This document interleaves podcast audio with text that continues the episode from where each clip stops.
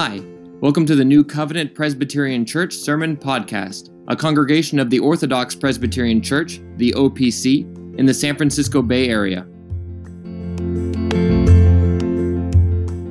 Please remain standing and turn in your Bibles to Matthew chapter 16. Matthew chapter 16, we return once again to verses 24 through 28. Uh, we will be considering, last week we, we focused mainly on verse 24, and we will consider uh, the entire text this morning. Again, that's Matthew chapter 16, verses 24 through 28. Please give your attention now to the reading of God's holy word.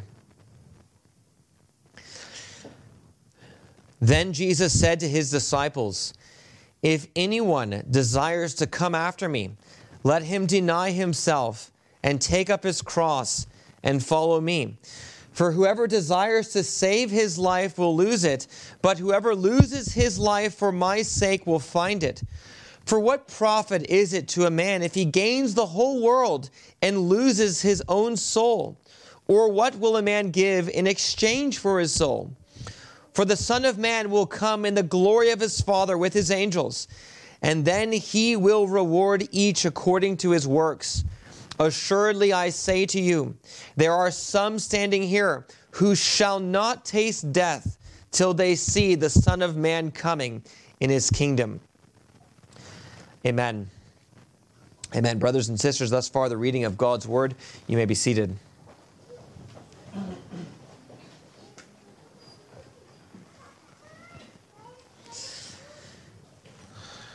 Let's ask now for God's blessing on the preaching of his word.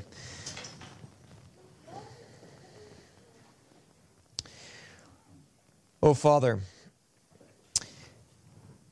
how we do pray that you would grant us the grace to see the wisdom and the goodness of this exhortation of your Son. For, Lord, we know that with Christianity we are called to die. In the gospel, we are called to give up ourselves for something greater than ourselves. Uh, Lord, we considered that last week. Help us now this week to see that it is wise to do so and to put it in our hearts, O Lord, always to follow you, not to shrink back when we consider what we are called to in terms of our suffering, but rather to recognize that you have done far more for us than what we could ever, uh, ever repay you or, or, or do for you. Uh, Lord, grant us this grace to uh, receive the word of God humbly as it is preached, even as the Apostle Paul is exhorted in 2 Timothy 4. Lord, grant, grant, O Lord, that you would, that you would advance your kingdom, that you would sanctify your name, that you would cause your will to be done on earth as it is in heaven through the preaching of your word. For we do ask this in the name of Jesus. Amen. Well, uh, last week we looked at Christ's very famous call to everyone who would follow him to deny themselves, to pick up their crosses, and to follow him. And you'll remember that this comes immediately after Christ's prediction of his own death. Uh, you'll remember that further that Matthew's gospel, in Matthew's gospel, everything in the beginning of the gospel is building towards this, this great and climactic confession of faith that Peter makes in chapter 16. And then there is this, this massive shift so that everything becomes focused on the cross of the Lord Jesus Christ. And we saw that with regard to Christ's first prediction of his own death, just how shocking it would have been that immediately after Peter makes his confession and says, You know, I, I believe you are the Christ, the Son of the living God, Christ even tells him, You are blessed uh, be, because this has been revealed to you by my Father who is in heaven, where he even t- says great, great and glorious things about the church, which will be built on the foundation of the apostles. And yet, the very next thing that is said is that this great and glorious Savior must die this great and glorious Savior must give up his life and be put to death by ungodly men. Then, uh, probably equally shock, shocking, is that the disciples who are expecting the Lord Jesus Christ as the eternal Son of God to bring in this glorious kingdom, not only is it the case that Christ is going to die, but then also it is not going to be the case that his followers are going to be able to follow him into glory and without any fear of persecution or suffering, this kingdom is going to be established. No, what Christ says is, I am going to die, and if anyone if anyone wants to follow me, he must also die. He must pick up his cross and follow me. He says, I am going to the cross. I am going to the cross. And if you are to, to follow me, you have to recognize you are following me to the cross. Uh, what we understand from this is that we are called as Christians. If we are to be Christians, the cost for being a Christian is to deny ourselves, to pick up our cross, and to follow the Lord Jesus Christ. We saw how uh, in many cases, this is not uh, directly a call to martyrdom, uh, though we must recognize that this has been the call for many in the history of the church, and it may be the call for any of us. It certainly includes the call to be willing to die for the Lord Jesus Christ if we are called upon to do so. Further, it's important to recognize that as we think about the cost of following Christ, that it is rising in this country. That as the persecution against Christianity, the opposition to Christianity uh, increases, so too then the cost of following Christ increases. But regardless even of that or our own context, uh, Christ always calls every believer in every age who will follow him to live a life of self sacrifice where they give up their lives for the sake of something bigger than themselves, namely for the Lord Jesus Christ himself.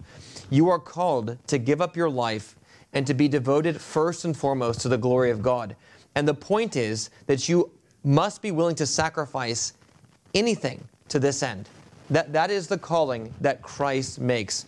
It is to be reflected in every area of your life, giving up yourself for the sake of the salvation of others and for the sake of the glory of Christ. And in this way, uh, your suffering is, as the Apostle Paul says in Colossians chapter 1, filling up what is lacking in the sufferings of Christ. Now, why would you do this?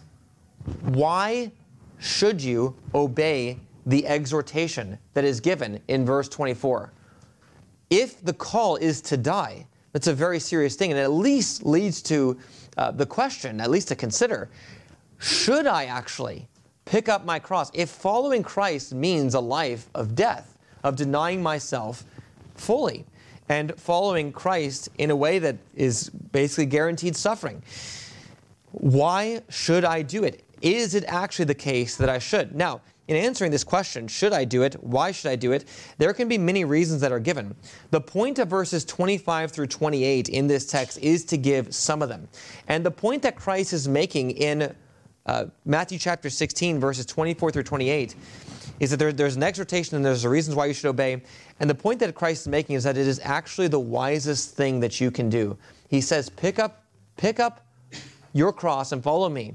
It is shocking to consider it's shocking to, under, to, to, to think that Christ, the eternal Son of God, must die.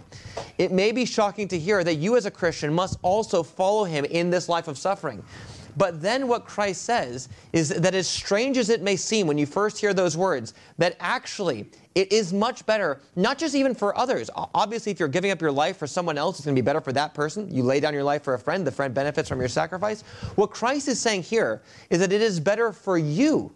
It is better for you if you lay down your life for Christ. It's not just better for others, it's not just better for Christ. It is the wisest thing that you can do. You are actually giving up a benefit if you hear this call to pick up your cross and follow the Lord Jesus Christ and you say, I am actually going to live for myself. That is, that is an unwise and foolish thing to do. That is what the Lord Jesus Christ is, is speaking of here in verses 25 through 28. Now, this is, again, as we've seen all throughout the scriptures, but is certainly the case here as well, this kind of message is radically different from what the world teaches. Uh, the world today, particularly in our country, people are often talking about things like uh, taking care of yourself, working on yourself, focusing on yourself for a change rather than focusing on others, learning to love yourself, pursuing your own dreams. These are just some of the kind of catchphrases that are out there today. They are said uh, very often uh, by very many people. And not only that, it is considered a morally good and right thing. Like it is a, it, you know, there is an encouragement to you. You should work on yourself and that sort of thing. All in all those sorts of things. Uh, it's a very common thing. But what this text is actually teaching is that you must, rather than doing all those things, you must deny yourself. You must deny yourself if you are a Christian. And it is actually not wise to merely do things like work on yourself, take care of yourself, focus on yourself for a change, learning self-love. Those are that is not the path of wisdom. The path of wisdom is actually to deny yourself because when you give up your life for the sake of the Lord Jesus Christ, it is then that you will find your life. And the reason this is actually the case, the reason it is the case that giving up your life for Christ is actually a wise thing to do is because of eternity. If you take into account that there is more to this life than merely this life, then surely the exhortations of the world begin to seem like foolishness. Why would I live for this life if there is more to this life than this life? Now, if the world is right and that there is only this life, then everything that the world makes perfect sense. Let us eat and let us drink, for tomorrow we die. But, brothers and sisters, as God has, as it teaches in the scriptures, placed eternity in our hearts, we know that there is more. Every person knows that, that there is more, even as he knows that there is a God. And in light of that reality, what Christ is saying is that if you give up your life and you say, I'm not going to live for the things of this world, you are actually making the wisest decision because if you lay down your life for me, then you will find it. Now, there are a series of things that Christ says here in verses 25 through 28, and it's important to understand how each all these statements work together. There's basically two ways of understanding uh, how all of these statements work together. Um, it could either be that there is a so there's a main exhortation that's very clear from verse 24. You are to pick up your cross and follow Christ, and then there are a number of things that Christ says after this, and they're typically in the form of rhetorical questions. or some statements, and the question is is um, are all of these other statements in verses 25 through 28 are they meant to equally support the main exhortation? So the idea would be is that christ says you must deny yourself pick up your cross and follow him. And that there are then three or four reasons of why you are to do that. That could be one way of understanding the text. The other way of understanding the text is that each statement builds on the previous one. So rather than there being three or four equal reasons for why you are to pick up your cross and follow him there is the first rhetorical question teaches you why you are to pick up your cross. The answer is because whoever saves his life will lose it, and whoever loses life for my sake will gain it. Why are you Why are you to do that? Why are you to think that that's worth worth it? Because of the next statement, and so on and so forth. And I think that that second understanding is better. So just to give a before we get into the text in a little bit more detail, give an overview of what this text is saying. So there is the exhortation why you are to deny yourself, pick up your cross, and follow Christ. Why should you deny yourself? Why should you do that? The answer is because giving up your life for Christ will make you blessed. Why, why does it make you blessed? Because there is nothing more valuable than your soul, and there's nothing that you can give in exchange for it. Christ offers blessings that will affect your entire being and your entire life. And then the next question would be why should I see this soul as valuable? The answer is because Christ is coming to judge the world on the last day, and he will give blessings and punishment according to these principles. How do I know that the judgment will come? Because there are some who are standing before Christ who would not taste death before they saw some sort of confirmation of this coming. Every statement builds on the previous one, and all of it is meant to show that the one exhortation, pick up your cross and follow Christ, that that is the wisest thing you can do, that it's actually very foolish not to, to do that. So what we're going to do then is we're going to look at this passage just under those headings. We're going to look uh, just under uh, using four headings for each of these verses as we work through uh, the uh, the uh, each of the, the the questions or statements that Christ says uh, as they all build on each other. Now, I've, I've mentioned the first one several times at this point in verse 25, but notice, notice the word for, it's connecting back to the reason why you are to, to uh, pick up your cross and follow Christ. For everyone who desires to save his life will lose it, but whoever loses his life for my sake will find it. The idea here is that you will actually be blessed. If you do this, you will be blessed. If you try to save your life, you will be cursed because you will lose your life. If, however, you heed this exhortation, it's not just going to be good for others, it will actually be good for you. Now, this seems completely paradoxical.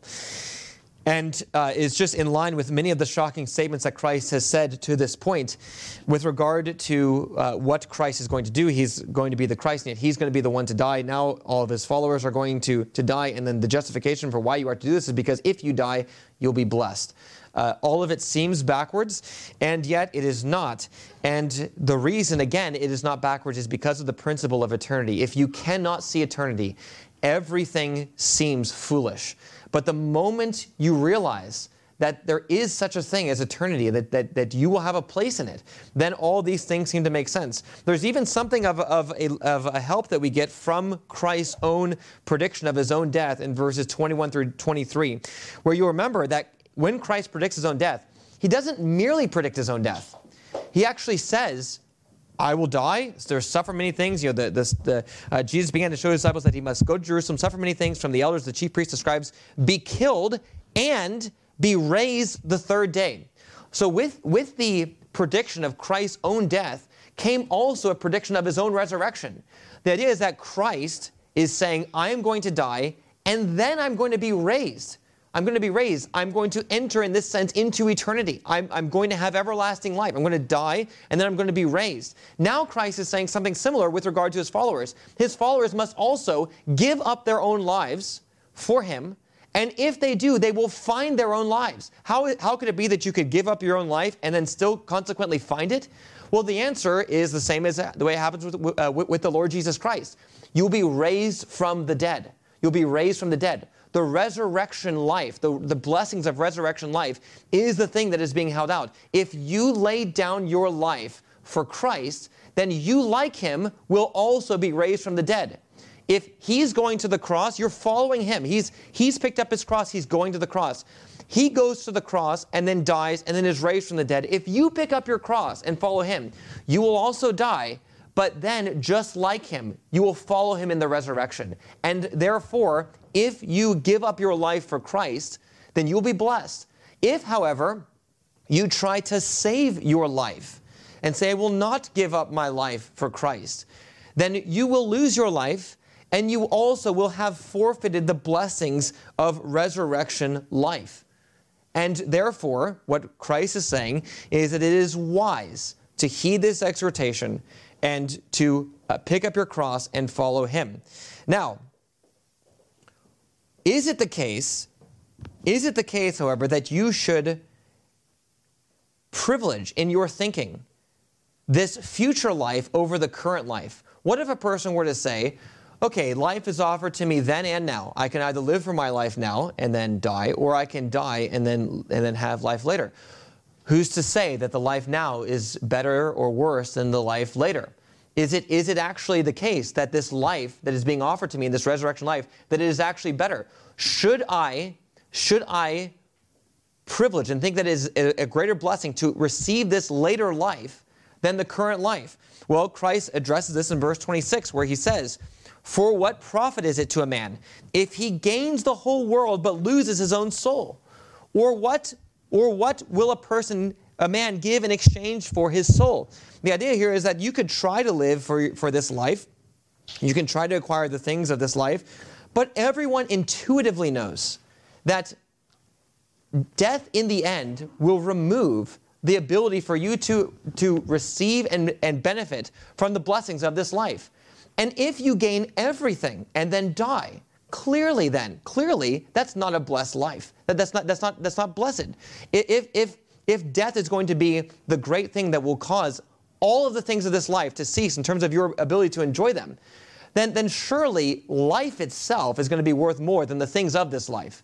Surely the, the, the life that is coming then would, would be better if the offer is that you will be raised to life never to see death again. There is nothing in this world that could be better than, than that. There's nothing that could make up for the life that you, uh, that, that you would otherwise have. Now, one of the things that's important to, to note about the, the text is the meaning of the word soul and life. Um, a lot of times in English translations in this text, uh, verse 25 is translated as life, as it is here.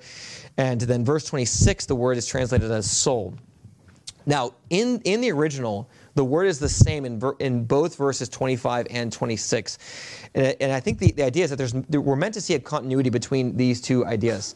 Um, the idea here in the word is it's, it's like the entirety of your being, including your life, your soul, all of it. And what Christ is saying is if you lay down yourself fully for Christ, if you lay down yourself fully, then you will you will once again find that same life. You will have have your soul saved. And the same thing is being said here in verse 26. What does profit uh, a man if he gains the whole world and it uses loses his own soul? It does it does mean soul, but it's soul, life, the entirety of your being. The idea here is that there is this, this inherent decision that you have. You can either live for the things of this world or you can uh, live for this life which is to come.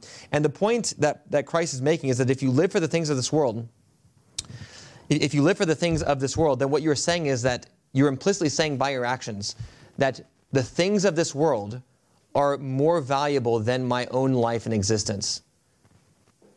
Because I will have them and then I will die and yet I had the opportunity to give them up and have my life. But what Christ says is that, uh, and he says it in two ways, that there is simply nothing that is as valuable as your life. There's simply nothing, nothing that is as valuable as your soul. Uh, and we intuitively know this as well. I mean, you, you think about the people who have gained uh, so much in this world, who have been incredibly rich throughout all of history, who have had all the pleasures of this world. And yet death comes for them in the exact same way it comes for everybody else. And there's nothing that you can take into your next life, and, and even um, in, in, into the life to come. And, and even Christ says this in a second way, just to, to hammer this home in another way. He says, What will a man give in exchange for his soul or for his life? The idea is that it doesn't matter how many things you have acquired, there is simply there is simply nothing, none of those things, it doesn't matter what it is, they, they, they do not stop the reality of death. What, what could you possibly give? When death comes, what will you possibly give? And if there is therefore this option, I can lay down my life and then find it, or I can try to save my life and I know it's going to be lost.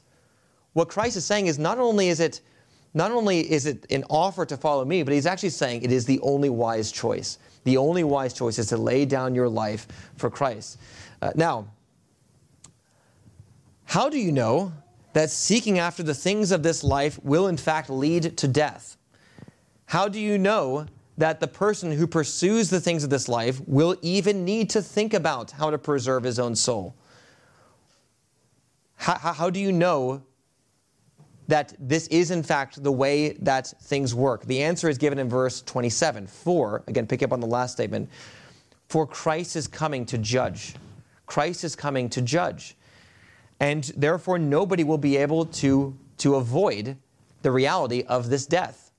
Nobody will be able to avoid it. You can't give anything in exchange for it.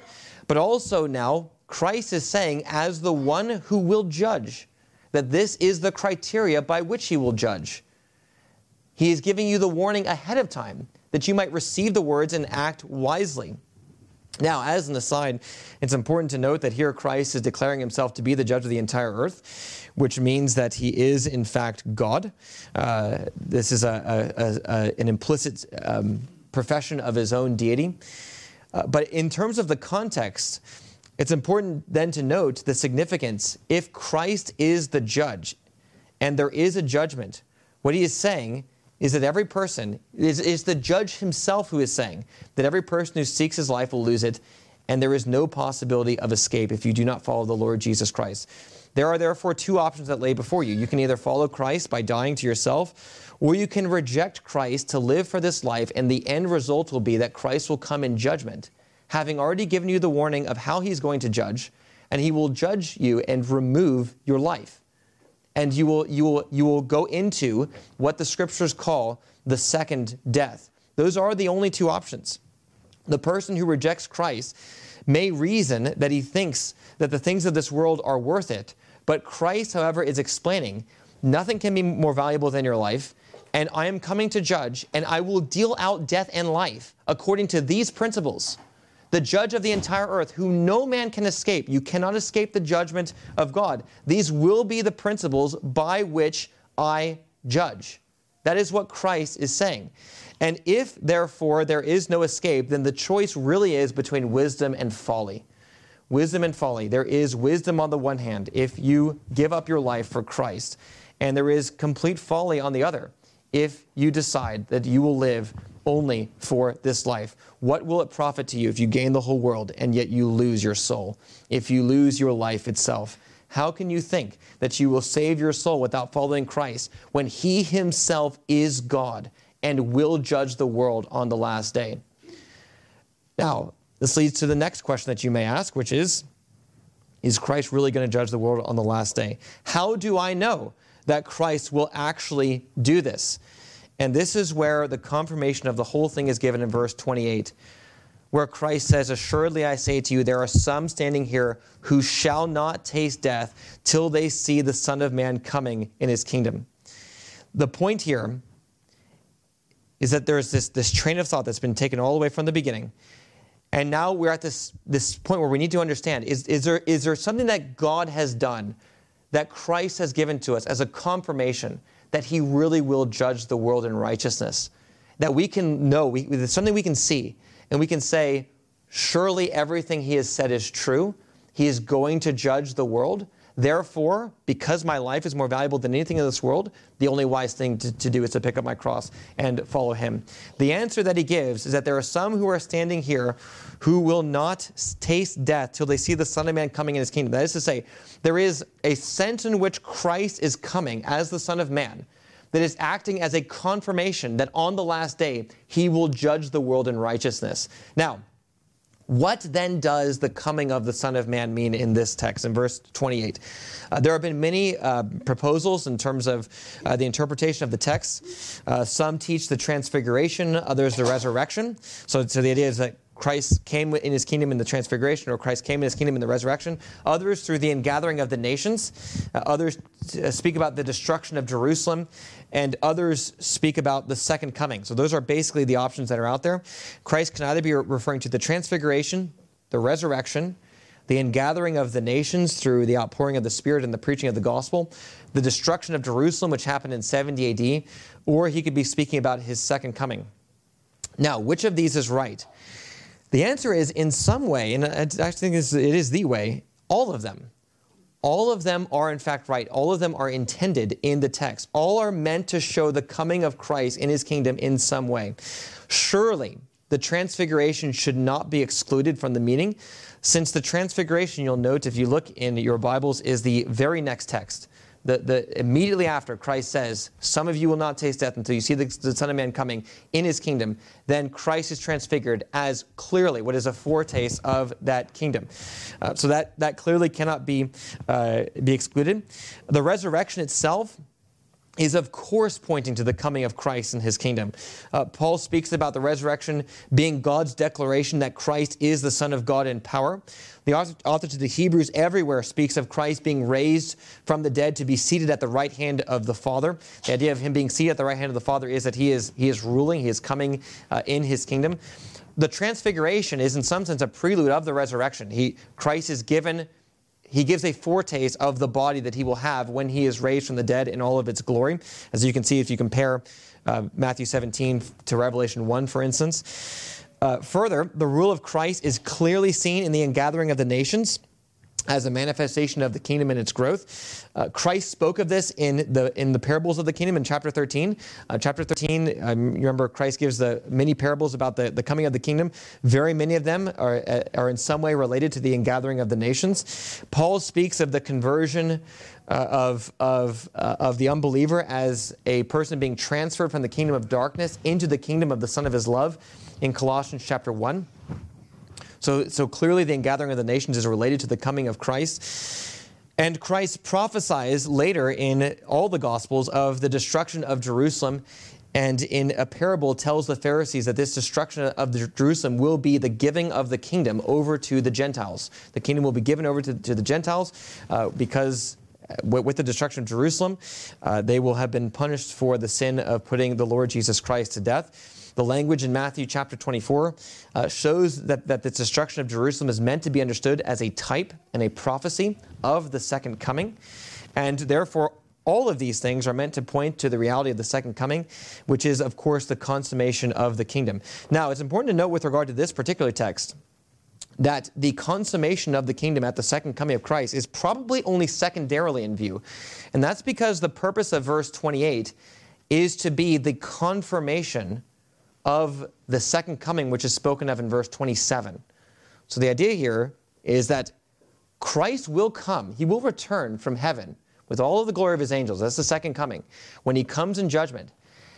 And also, there were many who were standing with Christ who saw many evidences of this coming, of this kingdom, as a confirmation of that second coming wherein he will judge the world in righteousness. The point is, is that it's not even just that Christ has given the exhortation that he's left you to, to think through whether or not you believe that he'll actually come.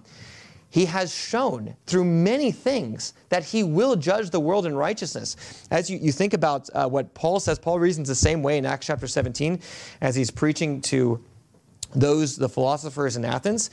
And he says at, the end of his sermon, he says, He will judge the world in righteousness through the man who has, whom, whom he has appointed.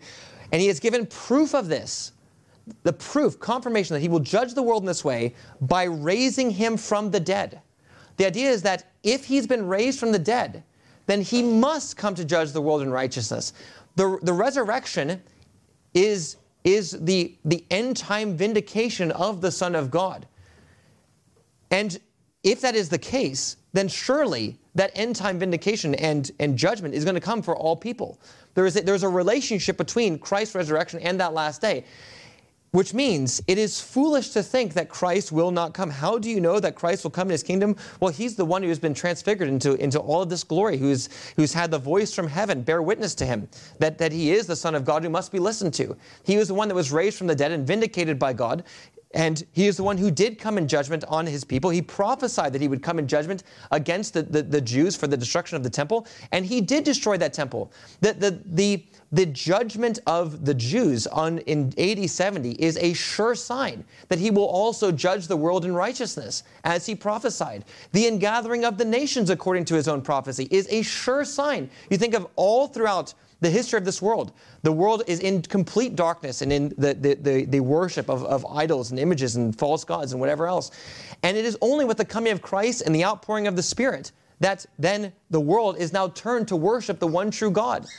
It cannot be denied that this is, this is a coming of the kingdom of Christ. And if Christ has come in the kingdom in all these ways, so that many people have seen it, many, many people have seen it, then surely it cannot be doubted that Christ will judge the world in righteousness. And if he will judge the world in righteousness, then it is necessary to recognize that the only wise thing to do is to give up your life for the sake of the Lord Jesus Christ. Christianity only makes sense if you have a true sense of eternity. This is made perfectly clear in a number of passages. You think probably. Um, most clearly in 1 Corinthians chapter 15, where the Apostle Paul says, you know, if there's no resurrection from the dead, we are above all men most to be pitied. And this is 100% true. If, if all we have is this life, then of course we're most to be pitied because we are the ones who have said we're giving up everything in our lives for the sake of Christ. We, we are banking everything on the reality of this resurrection because Christ really has been raised from the dead. Uh, this is the reason why it is so difficult for hypocrites to maintain their false profession throughout their entire life. Some are able to do it. Uh, but, the, but um, the reason it's so difficult is because at some point it becomes clear that this only makes sense if God really exists and if I really do believe in Him, if I really do believe in the resurrection. If I don't really believe, wh- what am I suffering for? Why am I giving up my entire life for these things? All the reasoning, all, all the reasoning is sound, but it requires faith to act on it. It requires you to understand, as the author to the Hebrews says, that God is. He is. And He rewards those who diligently seek him. Brothers and sisters, Christianity does not ultimately promise great blessings in this life. There are great blessings in this life. God gives them to us. But ultimately, you are promised a life of suffering. You are promised a life of suffering. And you are told that the blessings, the ultimate blessings that really are being offered in the gospel, that they are the blessings of the life to come. And you are called upon to recognize that, to say, I am willing to give up my life, to walk by faith and not by sight, even if I don't see the blessings in this life, even if my whole life is filled with suffering and anguish and sorrow and toil. I will yet maintain my faith in God because I know the promises are coming. Brothers and sisters, Abraham was promised a, an inheritance in the promised land. He lived in tents his entire life and never saw any of it. He never inherited the land. When will Abraham inherit the land? The answer is at the resurrection. Moses, Moses leads the people out of Egypt. He brings them to the edge of the promised land and dies. He dies at the edge of the promised land, never having been able to cross over the Jordan and get into that land. When will Moses cross over and, get, and, and receive the inheritance of the promised land? The answer is in the resurrection. Abraham will, will, receive it then. He lived his entire life, he did not get it. Moses lived his entire life, he did not get it. Brothers and sisters, these were looking to the life to come in faith. They, as the author to the Hebrews says, were looking to the city with foundations, whose maker and builder is God. They were willing to give up everything because they recognize that God is, and He is the rewarder of those who diligently seek Him. Brothers and sisters, this is what is being held out for you in the gospel. It is a life of death and suffering, but it is followed by resurrection. It is followed by resurrection. Do not be deceived by the offer of blessings in this life. Turn to Christ and embrace the life of self sacrifice, for, as the Lord Jesus Christ teaches here, it is the only wise course. Let's pray.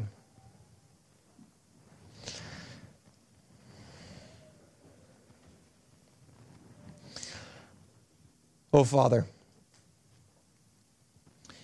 how we do thank you that you have not left us in the dark with regard to these things. We think of the foolishness of the world, and we, we, we, we know, but for the grace of God, there we would go as well.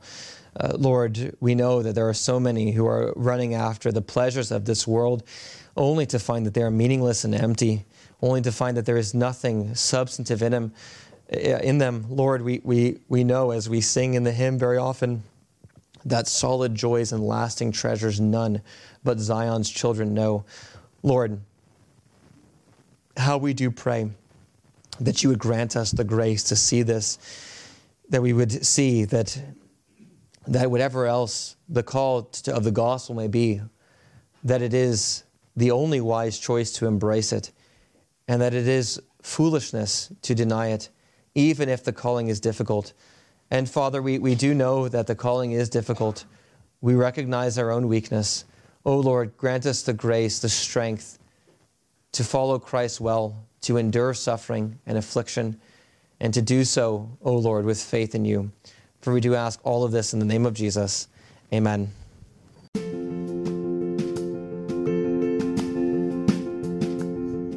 Thanks for listening.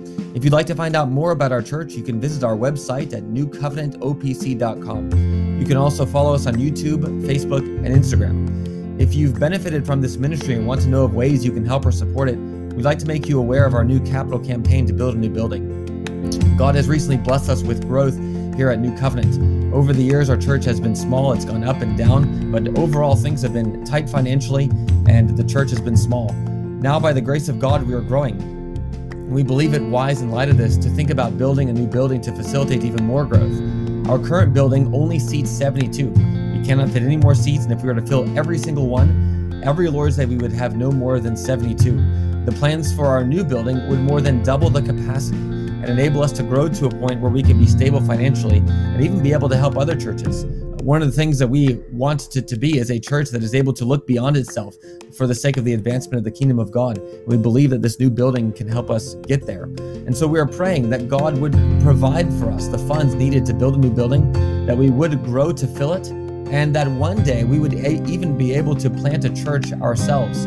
As you know, doing ministry here in the Bay Area, this is a very dark place. Uh, there is a great need for the light of the gospel to shine, particularly in this place uh, through the preaching of the word. And so, if you want to support us and to, to support our efforts to see this new building built, please consider giving a financial gift to this end. You can give by sending us a check with Building Fund in the memo line. Our address can be found on our website. You can also give by Zelle by sending the money to nc.opcssf.treasurer at gmail.com with Building Fund in the memo line. May God bless you with a greater knowledge of His Word and zeal for his name.